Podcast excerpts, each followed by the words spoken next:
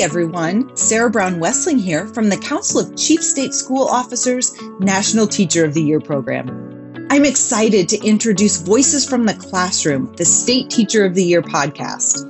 I was named National Teacher of the Year in 2010, and since then, I've been committed to sharing the stories and elevating the voices of the State Teachers of the Year.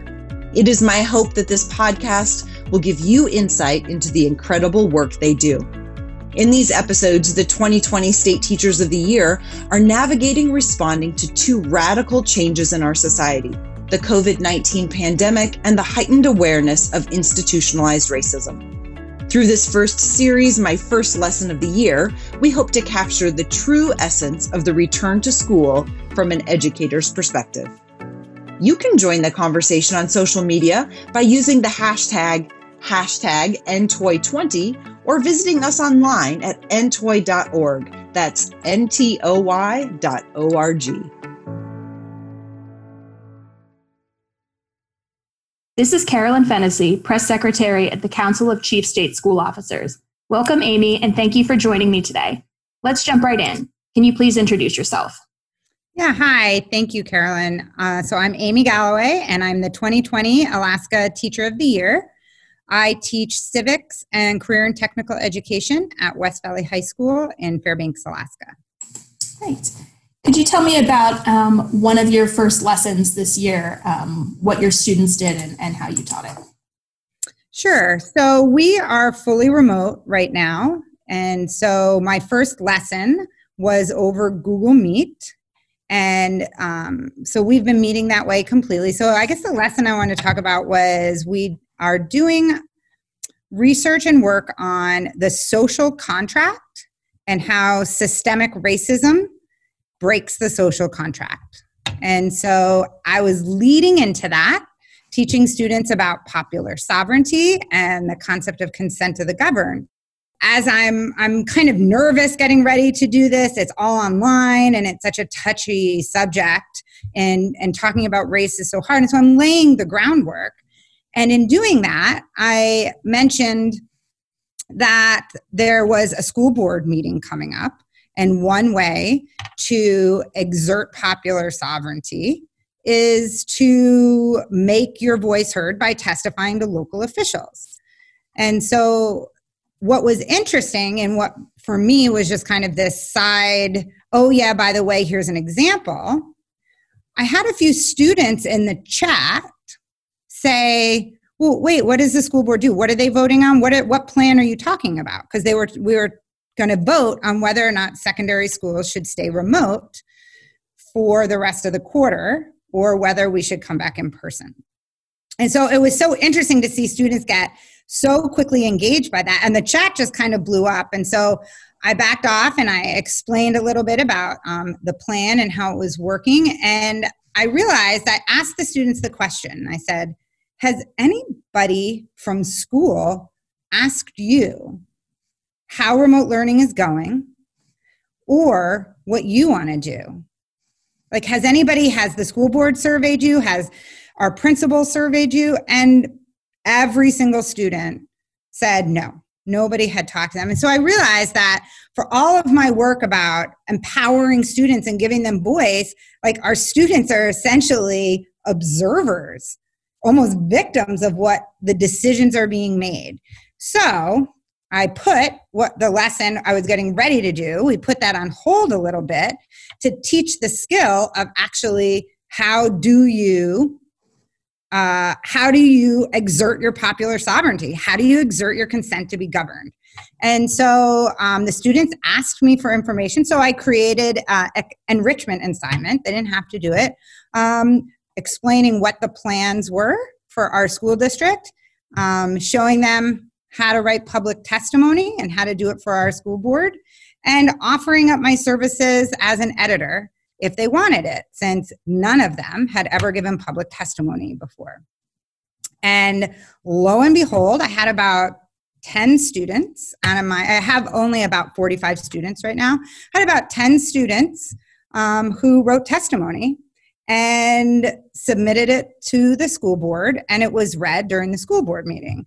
And I think what really struck me the most out of this was Well, there's two things. One, they almost predominantly wanted to stay remote.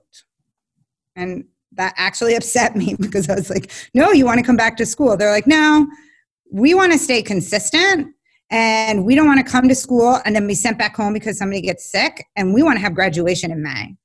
So keep us home now. And so I, I found that very interesting because um, it didn't necessarily match with everything that all the teachers were thinking. And then um, I had some students email me back right away and say, Mrs. Galloway, they're going to read my testimony tonight. They're actually going to read what I say on the. So they were so excited that their voice was going to be heard that um, it was not a lesson I intended, but that lesson in the moment actually empowered students. And now they're talking about doing it again for the next meeting.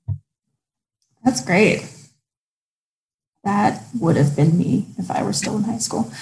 Um, so, this sort of hands on civics lesson, is this something that you do in a non COVID year later in the year, or was this just sort of presented to you and you ran with it? This is something that I would do probably right at probably by um yeah mid quarter yeah maybe end of october because i would feel that maybe they weren't ready or i would feel like i would need to teach them more skills so they understand. So oh you don't embarrass me when you write you know? And so i would feel like they needed more and they didn't really need that more they were ready and so i think the difference was strangely enough the chat is empowering more students to say something because they don't have to raise their hand. And so my chat as a back channel conversation is actually in, empowering and encouraging a lot of students to say things that I wouldn't necessarily see if I was teaching traditionally. Mm-hmm.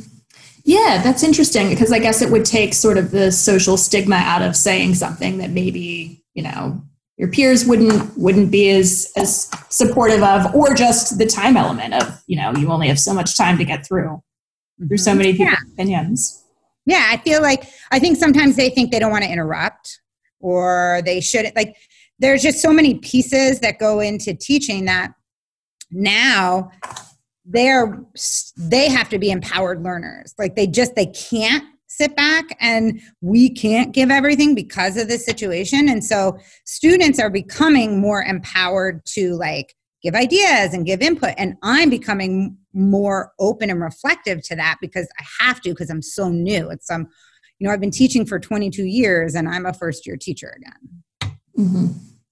yeah.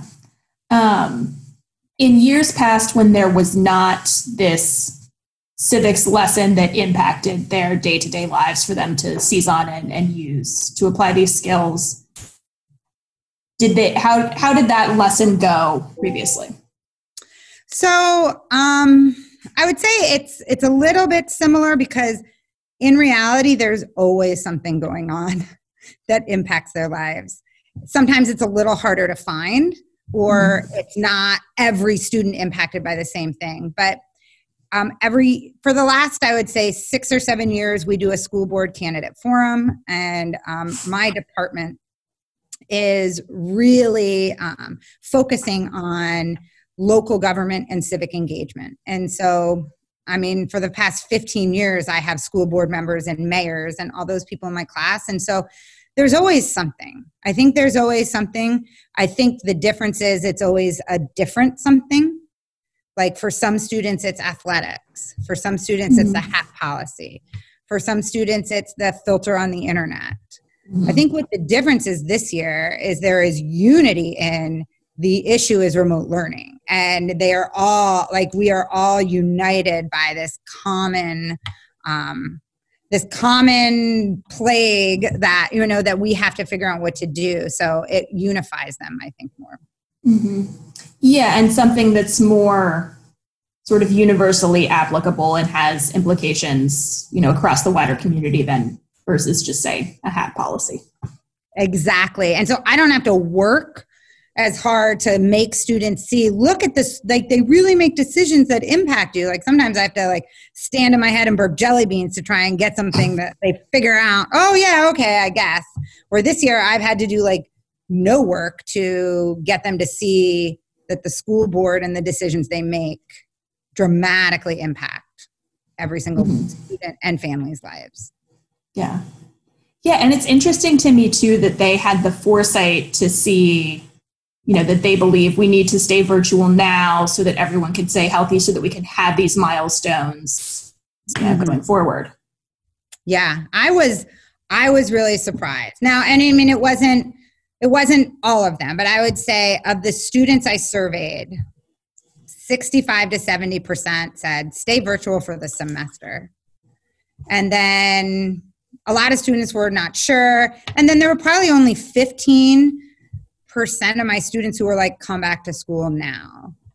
Mm-hmm. So, yeah, I was really, I felt like, oh my gosh, my students have a greater sense of civic virtue and the common good than much of our community. I was, I was really quite proud of them.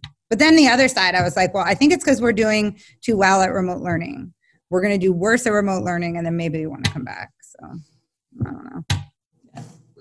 Um, besides the timing of this lesson, was there anything different about how you taught it this year versus in the past? Um, I would say this year I didn't hover over every step. And I also didn't make it, um, I didn't make it mandatory. In the past, there was uh, a mandatory element whether they had to do the school board or write it. There was all these different officials they had to write. And i will do that later. Um, now they're prepped for it but so this was more of an enrichment on the spot and um, letting them choose to do it which is very interesting because in listening to the school board meeting it was on facebook live. And after my students testified, and their testimonies were quite good, um, and they were all written because it was virtual, but um, a number of parents in the chat started um, disparaging my students or their teacher. They didn't know who it was but you know oh this is just some assignment for high school or oh their teacher made them do this. This is just the kids being the teacher's mouthpiece. So that that whole piece of um, like they delegitimize the students really quickly. Oh. And I got right in there. Like I watched that. Like I know that's my job, especially as a teacher of the year, is to make sure that the community understands what public educators really do. So I got right in there and I was like, no, this wasn't an assignment. They didn't have to do this. This was their choice. Mm-hmm. And it was interesting to see how that changed the comments of the parents. And so that also helped me see that it is really important that when I do things like this, there has to be a mandatory component to it, but there has to be a lot more choice. That if it if the implication from the community is it was forced, it, it has some it has a bit of a, a lesser impact actually. Mm-hmm. Yeah, I thought it was very compelling that like a quarter of that of your students wanted to do this, wanted to make this I know. I thought that as well. And so that was like, and so that really showed me that there's a lot of things. I don't always have to make everything mandatory and for points. I'd be surprised if I could have enough choices and they were relevant enough that I'm going to probably get three fourths of my students doing it out of pure choice. And, you know, doing it not um, out of compulsory, right? We're not making them do it, but they're choosing to do it. So not compliance. Um, so that really it makes me want to, you know, reflect on what I'm doing, revise the assignment, and figure out how to make it even more relevant so it can be less about compliance and more about learning. Mm-hmm. Yeah. Um, so, final question what through this experience did you learn about your students or, or teaching in this era or learning or, or yourself?